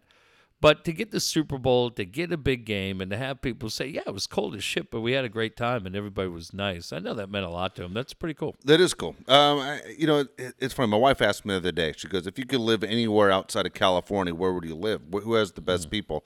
And I said, "I'll be honest. I've never been disappointed from anyone I've met from Minnesota. Oh, you The- the- fucking die up there. And, and so, no, I'm there. talking about the cold. I'm saying, as far as the people go, they're all funny. They're all nice. Um, the, the, the only time I went to Minnesota was the only time I remember going to Minnesota was to change planes, and that Mm. was it as far as changing planes. But otherwise, the people that I've met are fantastic. The cold weather, without a doubt, is a reason why I don't think I could ever end up living in Minnesota. You know, it would have Fuck. to be absolutely incredible. But it's uh, I, I was glad to see it. They deserved it. They built the stadium. They got it done. There were rumors for years that the Vikings weren't going to stay the Minnesota Vikings, and not only did they build that stadium, they got it up very very fast. As far as as a listener goes, of sports radio and flipping around, I thought it was the worst radio row I've ever heard. I just seemed like nobody had any great guests. Uh, if I was a program director, I'd be very disappointed that I sent my radio guys there to do shows because they offered nothing that was special. Um, yeah, that's it. Uh, uh, shit, it's not uh, it's not as bad as IB, but it looked pretty shitty. I'm just laughing, Dave, because I'm looking at my Twitter, and everybody's going crazy because we ripped the fuck out of IB the other day. Uh, who gives a shit? What uh, what am I missing in IB? By the way, when's the last time you were in IB? I was in IB um, a year ago, but I drove Year through. ago. But I drove through IB to get to the Strand to go into Coronado. yeah, that's and where that's uh, I- I lives. I always look at I always look at IB and say IB could be something if they start tearing down the stuff and start rebuilding IB. Yeah. I, IB well, would fuck, be a lot. So could yeah. El Cajon. Well, it, well, the difference is IB is closer to the water. You know, that's the one Yeah. thing it offers. Say if you tore down some of this, this might be a great way to get close to the beach and not have to pay for being close to the beach. You know what? IB, no joke. IB should take a page out of Oceanside's book. Yeah. Because if you think what when Oceanside changed from Hill Street to Coast Highway, but the way they used to be, Oceanside was a fucking disaster too. But now all of a sudden you go Coast Highway. Yeah. And there are so many really cool little taverns and pubs and restaurants, and they have changed the whole thing up there. I would love to see IB come bounce back. I, I used to dig IB, but now you get to the point you're like, this is this town's fucking shit. I mean, sorry. Yeah. Sorry to tell you your fucking baby's ugly, but give me a fucking break, okay? You're you're a.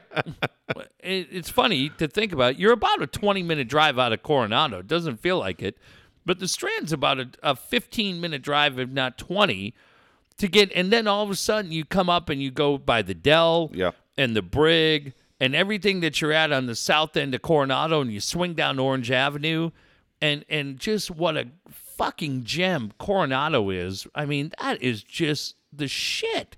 There's no. You ever had a bad day in Coronado? No, no. My dad always jokes around when he used to visit. Would always say, "If God had money, this is where he'd live." Yeah, my brother and I worked in. My brother worked there for a long time, and then he and I worked down there together for like a year. It's just great. And uh, to me, what Coronado is, Coronado tries. Coronado is motivated to be great, and I'd be think, "Mm, we're, close. I don't give a shit. I'm not sending my man Ryan Barkley down there. Yeah. I'm not sending my man Brian Curry down there. And I'm not sending my man Blake from Happy Plumbing down there. Fuck you. Fuck you. Those guys are family and they got kids. Those guys are family. Speaking of those guys right there, the guys at Happy Plumbing are doing great things. We're very happy to have them on the show now. The easiest way to reach them is happyplumbing.com. We told you this last time, and I'm telling you, you need to put this in your phone. 619 433 4943. That's the number. Put it in your phone because you're going to need that number when you least expect it. 619 433 4943. Our guy Blake doing fantastic things. Look, it's a 24 hour service, seven days a week. Happy Plumbing understands emergencies.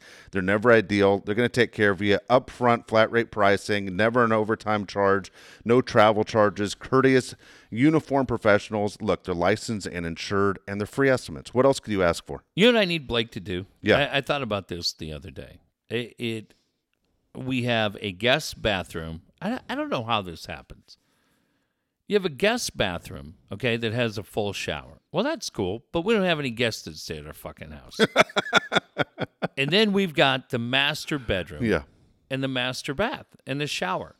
Why is the water pressure in the guest bathroom like fucking getting hosed down at Alcatraz, right? The way we like it. and the water pressure in the master is so fucking terrible. And that's the next thing I'm going to have Blake do is Yeah. come out and go, dude, do me a favor.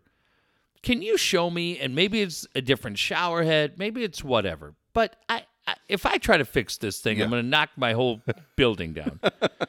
Can we please set up the master bathroom Yeah. so a the sh- and here's the other thing. I'm not fucking Lafitte Pink Eye Jr. Can I get a fucking shower head that's taller than five foot four, please? Would that kill anybody? So yeah, my fucking condo was built in Yeah. like 20 years ago. It's not like it was built Yeah. in Yeah. 1913. Where the average guy was five foot three. Yeah, Yeah. I didn't. I didn't buy Bill Shoemaker's house in La Mesa, where you go. Well, Jesus Christ, you live in the flight path. It's going to get loud, Charlie. And if you buy Bill Shoemaker's house, the fucking shower heads are going to be low. I'm not that tall. I'm only Yeah. six seven.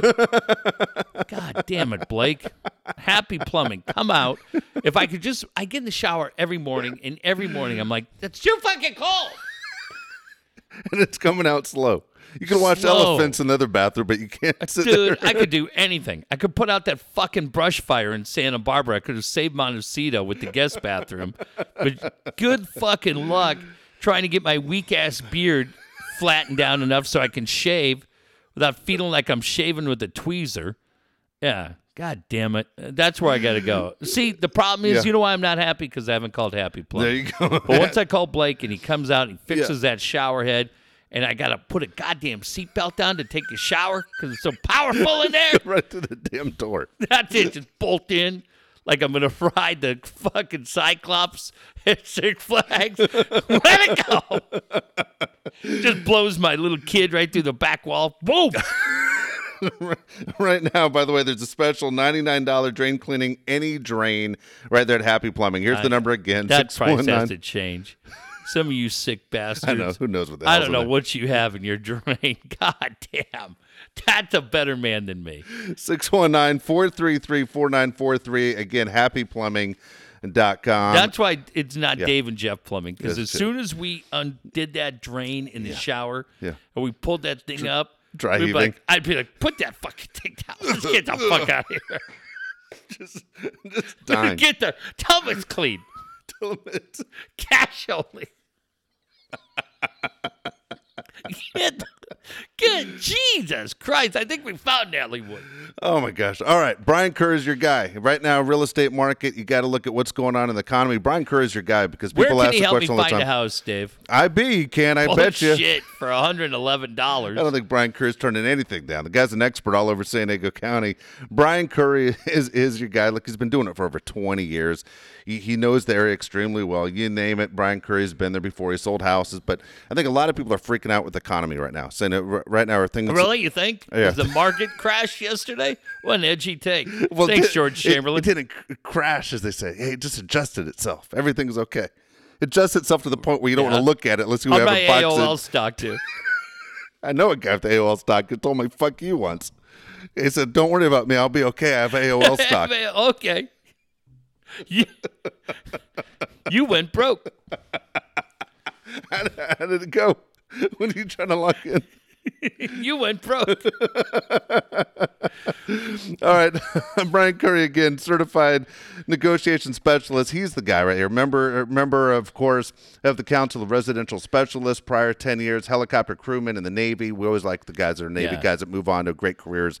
Brian Curry is, is the best in the business. What are you waiting for? 619 251 1588. Why you need Brian on your side? What we didn't know was that people are coming in. God damn, man, there are so many weasels everywhere you turn, and these investment groups are coming in. They got nothing but cash, and they're bidding against you. I, I think about my man Stevie Woods, like we said earlier. He and his beautiful wife Hannah had a brand new baby boy. We welcome Bo Lauren Wood to the party tonight.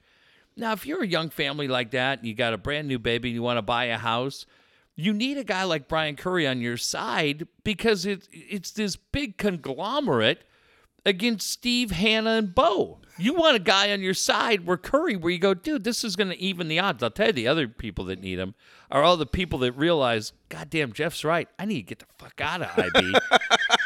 Dude, there's some schlep moving into town that's not going to have any idea. Curry's going to put lipstick on that pig and get you out from under it. Now you can move and live in La Mesa or East Lake, Jamul, anywhere you want to live. Call the guy that knows what's going on, man. I, I'm so thankful that we have Blake and Brian and Ryan on our side, man, because you are going to need every one of these guys at some point. It, it's either today or next month or next year. And we couldn't be more stoked to be associated with Brian for what he's doing for the people of San Diego. Absolutely. Here's Brian's number again 619 251 1588. And our buddy Ryan Barkley, right there from Barkley Landscaping, 35 years in the business with his dad. Ryan, eh, look, you have a question about your property. You want to make it look better. Spring's just around the corner. Ryan, I guarantee, will change his number to a 714 area code because every time I look up at Ryan's at Disneyland? Disneyland, that motherfucker, dude, having Great the best dad, time man. ever as a dad. You talk about being a Great, great dad, dad. making memories. He is. Ryan Beautiful works his ass off. He works his ass off for you too. But I'm telling you, any free moment he has, that guy's running to Disneyland. Ryan Barkley and his dad doing great things. Free estimates again. Family owned and operated business. 35 years. You don't stay in business for 35 years in San Diego unless you're really good at what you do.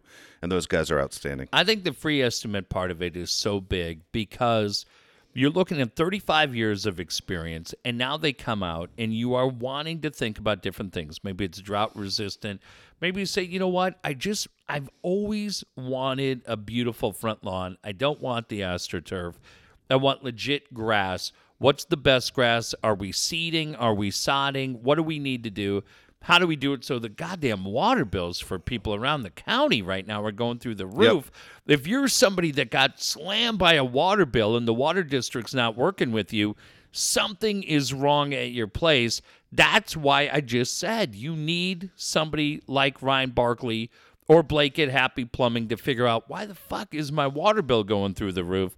Man, make one phone call. But Dave, I think that free estimate for Happy and I think the free estimate for Barkley can't be emphasized enough because you can come out, you know everything that's going to Yep. be done. You can see the pictures online of the incredible job that they're doing. And you can have it done at your place, and you will know every step of the way what it's going to cost you. No hidden fees, no bullshit extra charges like me and Dave would do to you. Ryan's going to treat you right. You name it, they do it. Professional, efficient, available for you at the best possible price. Here's Ryan's number 619 669 8000. 619 669 8000. All right, we will be back next week. I'm trying to think. It feels like there are a couple of different shows that are coming up that are pretty good that I wanted to tape, and for the life of me, I can't think of what the fuck. So many of these people now aren't running anything new because of the Olympics coming up. That's right. The Winter Olympics start on Thursday, but the other thing that starts on Thursday is the Pebble Beach uh, golf tournament. Now, Dan said he's taking his show to Pebble Beach. He was off today. Doug Gottlieb was on, but I hope they televise. I, I would think it would make sense for AT and T uh, to televise um, from Pebble Beach, and I want to see where they set up up there. Yeah. Dan Patrick, he said, is going to Pebble Dan, Beach. Dan, yeah, Okay. yeah. But isn't Gottlieb with Fox now? Isn't he working with uh, Cowherd? yeah, but they're all under the same umbrella. Is it really? Yeah, I had Dan- no idea it was Dan- all the same people. Yeah, I thought Dan- was NBC. No, he's NBC Sports Network, but he's not on NBC radio. Okay. Dan told an interesting story that he met with ESPN, and he said he met with John Skipper and talked about um, because Sporting News wrote it like Dan was going to go back to either do Sunday Countdown or do Sports Center, and Dan said that's not what I went for. He was really open about it. He said he met with John Skipper about Sports Jeopardy. Is Crackle done? You know, Crackle, the streaming Oh, service. that's when he said that. Yeah, I guess so. I don't know. I mean, they lost Jerry Seinfeld. They lost Yeah. the comedians in cars getting coffee. Sports Jeopardy was on there. And Dan said yesterday, he goes, Man, I love that show. And he said, John Skipper was great and said, Let's try to figure out a way to do it. And then Dan's doing a broadcast school and he wanted to try to set something up because I guess it's relatively close to where ESPN is and was talking to Skipper about finding ways to get internships for kids coming out Yeah. of the school. And he said it was great. And he said all of a sudden, three days later, Skipper resigned. But he said, I was never talking to them. He goes, All I want, it was pretty wild to say this on the radio show.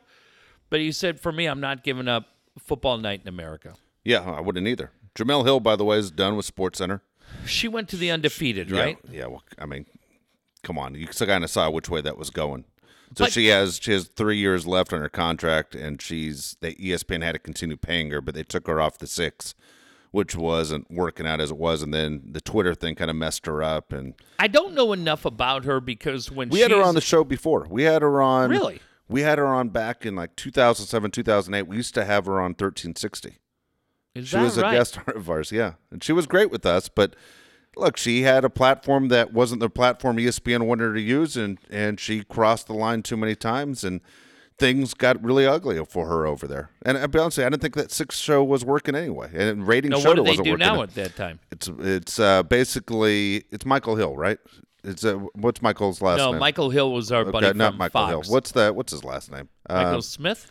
Michael Smith. Uh, He's he's basically doing kind of like we would do a radio show where he's there and he brings a different sports center guy on to break down as an insider. Okay. Every few minutes comes on NBA, Major League Baseball, NFL, and it's him right now. That'll probably change too. It's it's it's strange how ESPN has dropped dramatically. You talk about the Yeah. NFL, ESPN has dropped dramatically. I- don't think it's because of soccer, but it's very interesting since they started pushing soccer like crazy. Oh, the interest in ESPN has gone right in the toilet. Can't take it, man. I really can't. I I've, I think you try to shove that down on people, and they just they're not interested. Plus, I think right now there is general concern about where we are in the world. Yes. That it's hard to kind of get lost in the emotion of sports, right? When when you felt like you were relatively safe with whoever was in office, uh, it could have been Clinton, it could have been Bush senior or or G Dub, and uh, or Obama, whoever you were. But but I think right now people are like, fuck man, where are we going? And the idea of like, hey, don't forget Johnny Weir's live at the. You're like, what did you just say to me? I, I sorry, friend. Okay, I'm a, I'm not really too concerned about Tara Lipinski and Johnny Weir right now. Okay, all right. Maybe take your bullshit down the street. Um, but I, but I think that's it. Um, like for me, sports wise, right now, there's a good UFC fight this weekend. I don't know that there's much buzz about that. Yoel Romero and Luke Rockhold. That's a pretty damn good fight. You got Pebble Beach going on this weekend, which to me, it's my. Uh, I used to think Maui was my favorite place in the world, but for me, it's it is Pebble Beach. My uh, when my buddy Cheech passed away, and he and I had always talked about going and playing Pebble, and I kind of knew that that was over, and and kind of um, the summer of 2016, he he had just passed away, and it was kind of five o'clock, and the sun was kind of going down, and he he loved Miller Lite. Yeah. I'm not a Miller Lite guy, but I was like, all right, well, this fucking dick likes Miller Lite. so I went to the lodge and I got a Miller Lite. The thing that they had always told me at Pebble was, um, "Hey, you can walk anywhere, but just don't walk on the course." And I'd always respected that. But on, on this particular night, I was like, "Well, fuck it. Uh, I'm walking the course, and I'm fucking talking to him. Uh, you know, Yeah. I don't talk to the voices in my head, but I'm like, fuck, man, here we are." And David was insane. because I just went and I had this beer and I sat on the edge of the green of 17 and I literally sat there for 35 minutes and I just soaked it in. It's it's the it's the coolest place in the world. I just sat there and had a beer. Nobody came and I just I thought about him. I thought about the history of that particular hole and uh, and it was just it was great, man. And it's like the sun started going down, and it got darker and darker. But I knew when I got up and I started walking back to my car Yeah. that my my time at Pebble was over. Yeah. And um and you don't I don't know if you went through that with the loss of your dad.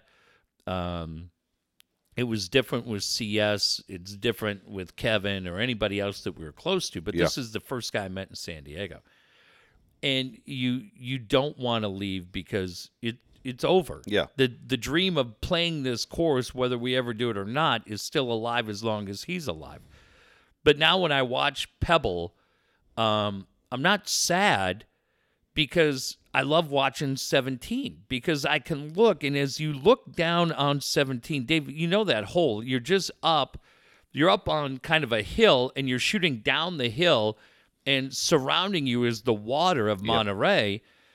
And when they show it shooting down, if the pin is directly in the middle of the green, uh, if you say it's square up, I, I sat at what would be like 11 o'clock. If that's kind of the center, if you're looking from the tee at the middle, I sat at like 11 o'clock and I just sat there and, and kind of soaked it all in. I'm not really a Zen guy, but it was a pretty Zen moment for me. And now I look at it and I watch it and I go, fuck, man, that was great. There that was go. great. And, and I remember my buddy who I miss and sadly we'll remember more buddies that we miss. But, um, but yeah, just like sports change all of a sudden, huh? Yeah. It's well, the cool thing I think for you is that your kids now have this passion for the NBA. Yeah, they and, love it. And not only do they have a passion for the NBA, but the rest of the country has a passion for the NBA right now. As I said before, the ratings are going through the roof, especially with young people. So as your Minnesota Timberwolves are finally playing decent basketball, your kids are falling in love with the sport. It's a good time for you and your kids to have that connection of the NBA. Going to an NBA game just last week, that it's uh, I I find it interesting. That I think it's something that you guys can share. Uh, two quick things on the NBA, and they both relate to the Lakers before we go. The Lakers are fined fifty thousand dollars today I don't think they should have been, by the way. for for quote unquote tampering with Giannis. I went and looked at what Magic Yeah. said. What Magic said about Giannis the Greek freak was he's a star. I'm glad he was voted to the All Star game. I believe he will bring a championship to Milwaukee. What in that is considered tampering, and why are the Lakers fined for that? Yeah, there's nothing in there about saying he wants him on the Lakers. Of course, he'd love to have him on the Lakers. He's but an iconic figure Yes. in the NBA. Magic Johnson is a guy that you want to bridge generations for the older fans that remember Magic and Bird and Jordan. Yep. And and an incredible success story is Magic Johnson for everything he's accomplished in his life. Why are we not encouraging Magic to promote Karl-Anthony Towns or Giannis, whether he's a fucking executive with the Lakers or not? Well, here's the deal. Also, remember this: when Steve Ballmer bought the Clippers, they went for two billion dollars. Yeah. When the Bucks were sold, they went for five hundred thousand. I mean, if Yeah. anybody needs a boost, it's the Milwaukee Bucks. Yeah.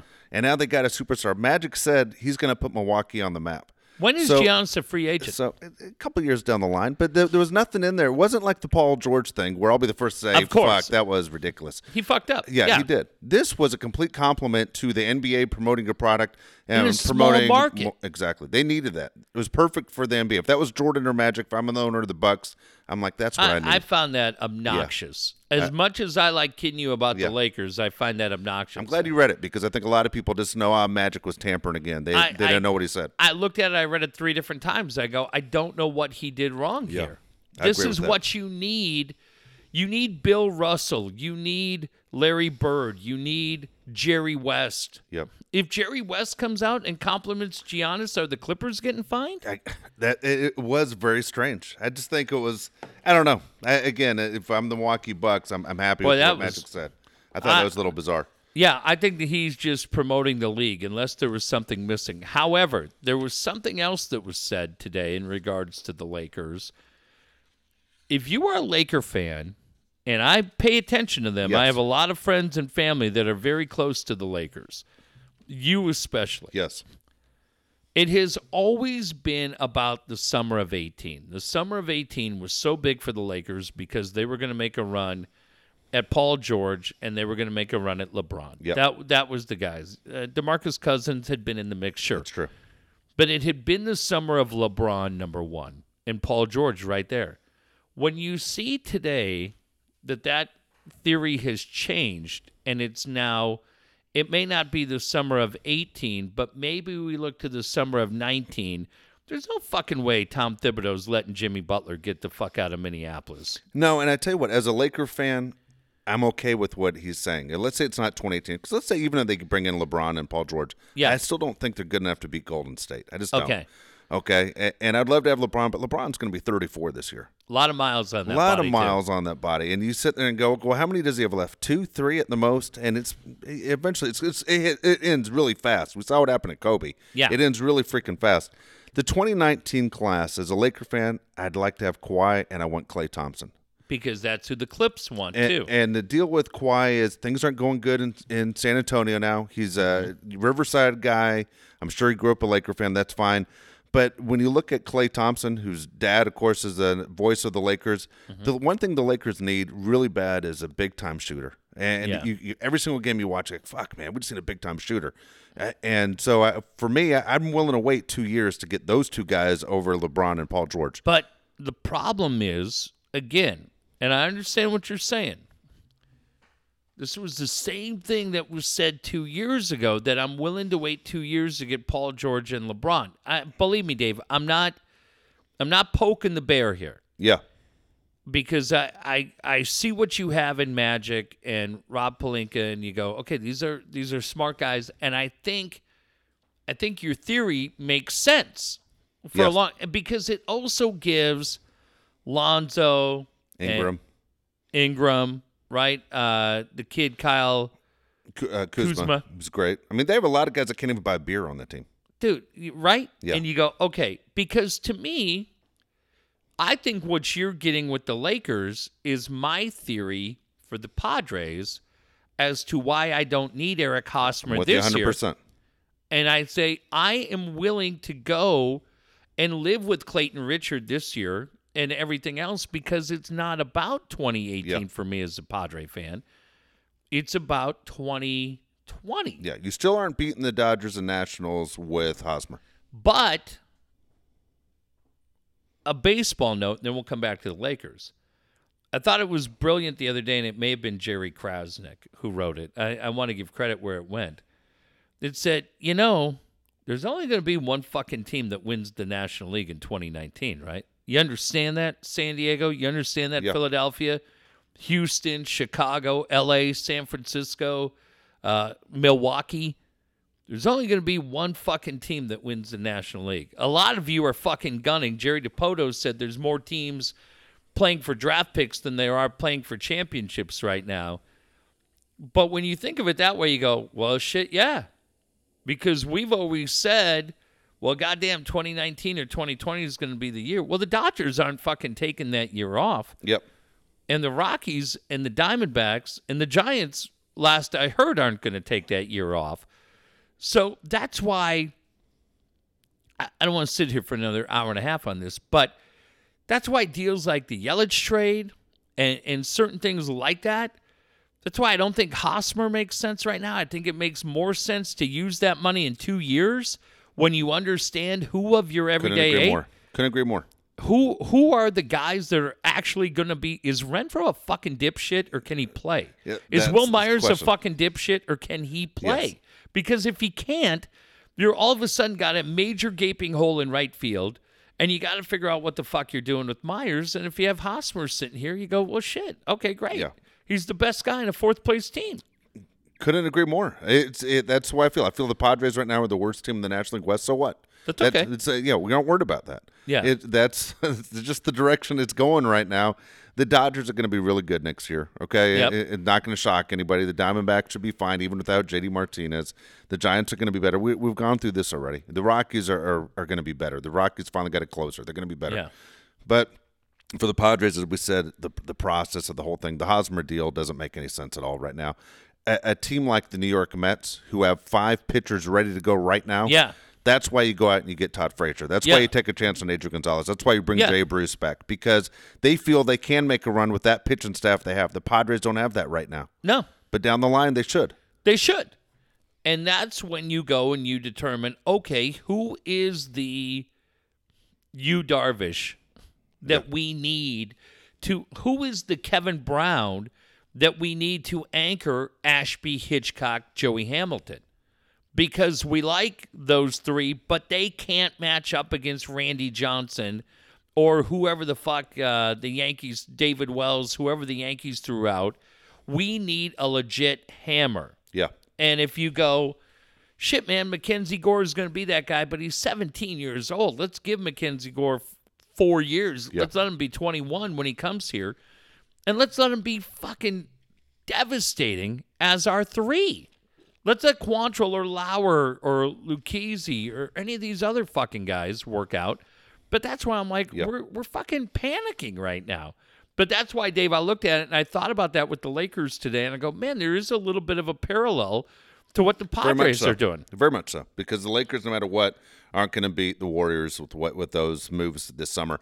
Here's uh, the one thing also as a Laker fan that watches all the games is the talk is you got to get rid of Jordan Clarkson and Julius Randle if you want to bring those guys in. Yeah. Those guys right now might be your two best players on the court. You're going to get rid of your two best players. They're both young guys. Clarkson's twenty five million over the next two years. Yeah. And the problem is, from what John Ireland said, who I Yeah. enjoy that a lot, is in order to get rid of him, nobody's just like, well, we're going to take Yeah. that twenty five million. We're going to take that twenty five Yeah, million, and we're right. taking your draft picks. Yes.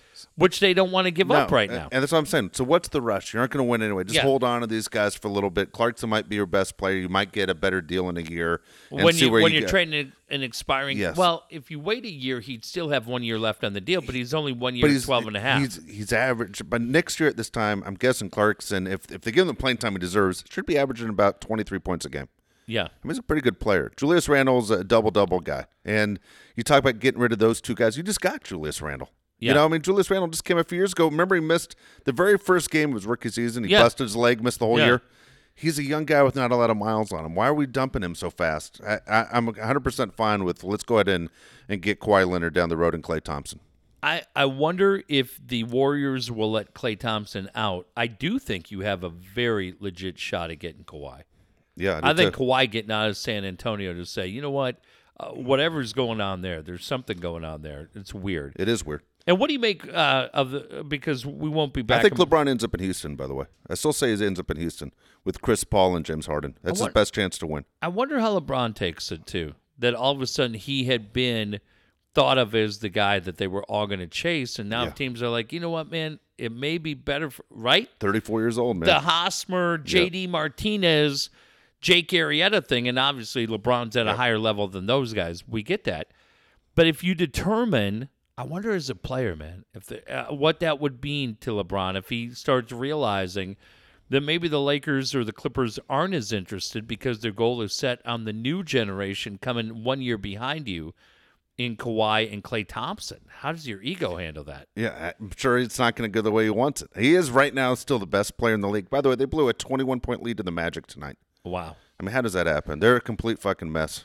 And what about Josh McDaniels today? And so Josh McDaniels' move was very interesting for a number of reasons. Do you think right? he? A lot of people are calling him out. Do you think he's a punk? Do you think he fucked over the Colts? Well, remember when Bill Belichick, because we used to keep the post picture in our office. from Belichicken. You remember that? And so you're like, this is horseshit. When you watch the two bills, it kind of explained things Yeah. a little bit more. But I, I kind of admire Robert Kraft a little bit for fucking this up for the Colts. Yep. Because Irsay was such a big voice on the whole deflate Yep. gate and going after the Patriots, and he stuck it to him. He got him back. Yep. He kind of stuck it right back to him.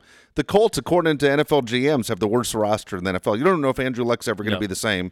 And player for player, they have a terrible roster. So if I was Josh McDaniels, um, I, think it's the, the best move. I'm sure he number one doubled his money to stay at the Patriots. Two is he doesn't have to move his family, and and three, I bet there's something written in that contract when Belichick retires, it's his team. Well, I'll say Tom this. And, and I saw other people say it. I'm not the first to say it. Full credit goes to Mike Florio. Mike Florio, I was paying attention to. That fucking guy is so He is good. good. And Florio said something on the pregame show Sunday where he said, I'm just letting you know, Matt Patricia has made it known to the Patriots that he is taking the job in Detroit. Josh McDaniel has not done Yeah. the same Yep. and he was on yesterday with Dan and talked about McDaniels and they said, "Hey, is he going or is he not going?" And he said the same thing. He goes, "All I'm telling you is what I said was there was something fishy going on there." F- fuck it, man. I, I, you don't owe shit to the Indianapolis Colts. You know who you got to go back and look at? You got to go back and look at your wife and your kids. Yep. You ultimately owe it to your family to do what the right move is. They're comfortable. It's what we talked about with free agents a couple weeks ago, Dave. Are your kids happy here? Apparently, from what they said today, his family loves it in Boston. They're established there, and I wonder if if that team had won, what Gronkowski, what Brady, what Belichick would have done. Hell, what Josh McDaniel would have done. But the idea you lose, and you kind of lose in the way you did. Patricia's out. That defense, Malcolm Butler or no Malcolm Butler, was a little fucked up. Yeah. But now you look at it and you go, can we fucking get this shit together for one more year? Can we get one more year out of Gronkowski, one more year out of Brady, one more year out of Belichick? Can we fucking make a run at it next year? According to Vegas, they're the favorite to win it all. Yeah, Amendola, you get Yeah. Edelman back, Get right? Edelman back. And- Brandin Cooks. Brandin Cooks back, and you try to fucking shore up some shit on that team. I don't know, man, but fuck it, you got to do what's right for your family. I don't, I don't have any issues with I, him. I don't either. Last thing I want to say is the Philadelphia fans completely embarrassed themselves, just like we knew they would. Yeah. The guy that leans over because he can't get horse shit on his scarf. Do you see that? He leans over, then he pulls his head back, has to wrap his scarf around his neck because he can't have his the horse the scarf touch the horse shit. Then he eats the horse shit, and you're like, man, these guys are the biggest pigs ever. The uh, naked lady dancing in the street. I saw that later. Oh my gosh, man! These Philadelphia fans completely did what we thought they would do: embarrass themselves in the city. dude. Yeah, you're, you're calm down. You're not New York, okay? Come down. you'll never you, be- You're in Cleveland here in Cincinnati. You'll never be Philadelphia's, and here, Philadelphia is such a fucking cool city. It is such a cool oh fucking gosh. city. I just yeah, but their sports talk is a bunch of fucking. But you know what, Dave?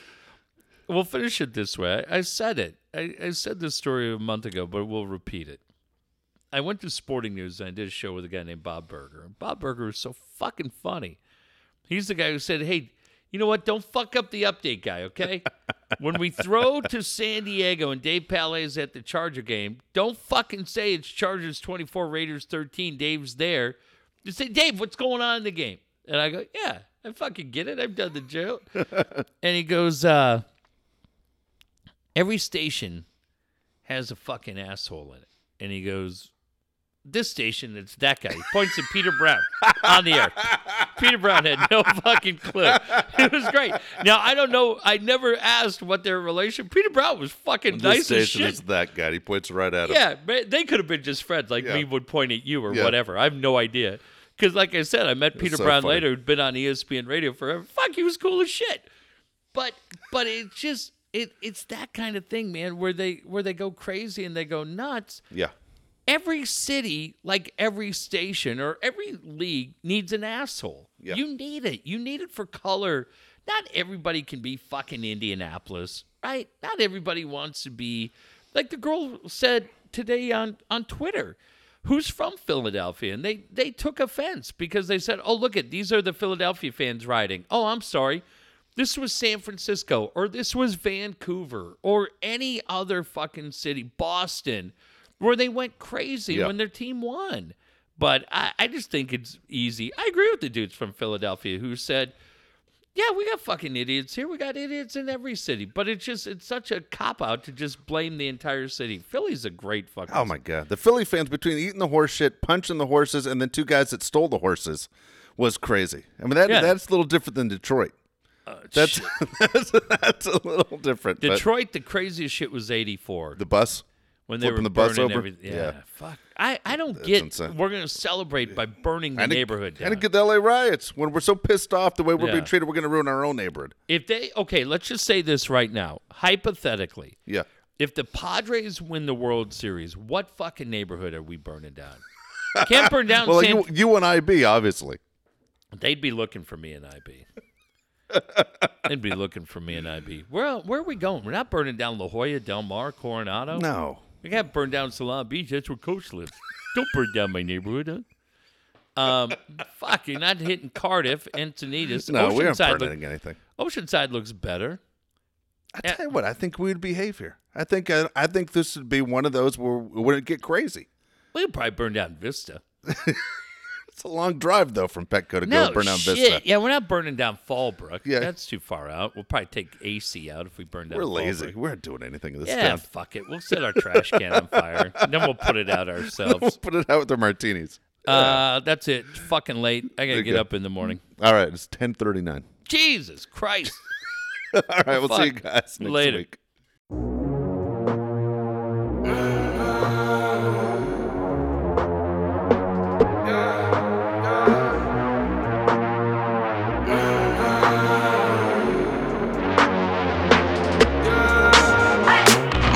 My called, see you on TV. Sunset shit done changed. Ever since we was on, I dreamed it all. Ever since I was young, they said I won't be nothing. Now they always say congratulations. Worked so hard, forgot how to vacation. They ain't never had the dedication. People hating, say we changing, look, we made it. Yeah, we made it. They was never friendly, yeah. Now I'm jumping out of Bentley, yeah. And I know I sound dramatic, yeah. But I know I had to have it, yeah. For the money, I'm a savage, yeah. I be itching like I had it, yeah. I'm surrounded 20 bad yeah. But they didn't know me last year, yeah. Everyone wanna act like they important. But all that mean nothing when I saw my door, yeah. Everyone counting on me, drop the ball, yeah. Everything custom like I'm at the bottom. Yeah, yeah. If you fuck with winning, put your lighters to the sky. How could I make sense when I got millions on my mind? Coming with that bullshit, I just put it. Bought a sense of baby, they could see it in my eyes. My mama called, see you on TV. Sunset shit done changed. Ever since we was on, I dreamed it all. Ever since I was young, they said I won't be nothing. Now they always say congratulations. Congratulations. Worked so hard, forgot how to vacation. They ain't never had the dedication. People hating, say we changing, look, we made it. Yeah, we made it. I was patient, yeah. Oh, I was patient. Now oh. I can scream that we made it. We made it Now everywhere, everywhere I go, they say congratulations. Young nigga, young nigga, graduation. I pick up the rock and I ball, baby. I'm looking for someone to call, baby. But right now I got a situation. Never old Ben, Ben Franklin. Big rings, champagne. My life is like a ball game. But instead I'm in a trap though. So big, call it Super Bowl. Super Bowl, call the hoes. Get in the rolls. Top flow lifestyle. Top Huncho and post. Malone. I got a play on my phone. You know what I'm on. Huncho Houdini is gone. My mama called, see you on TV. Sunset shit done changed. Ever since we was on, I dreamed it all. Ever since I was young, they said I won't be nothing. Now they always say congratulations. Worked so hard, forgot how to vacation. They ain't never had the dedication. People hating, say we changing, look, we made it. Yeah, we made it.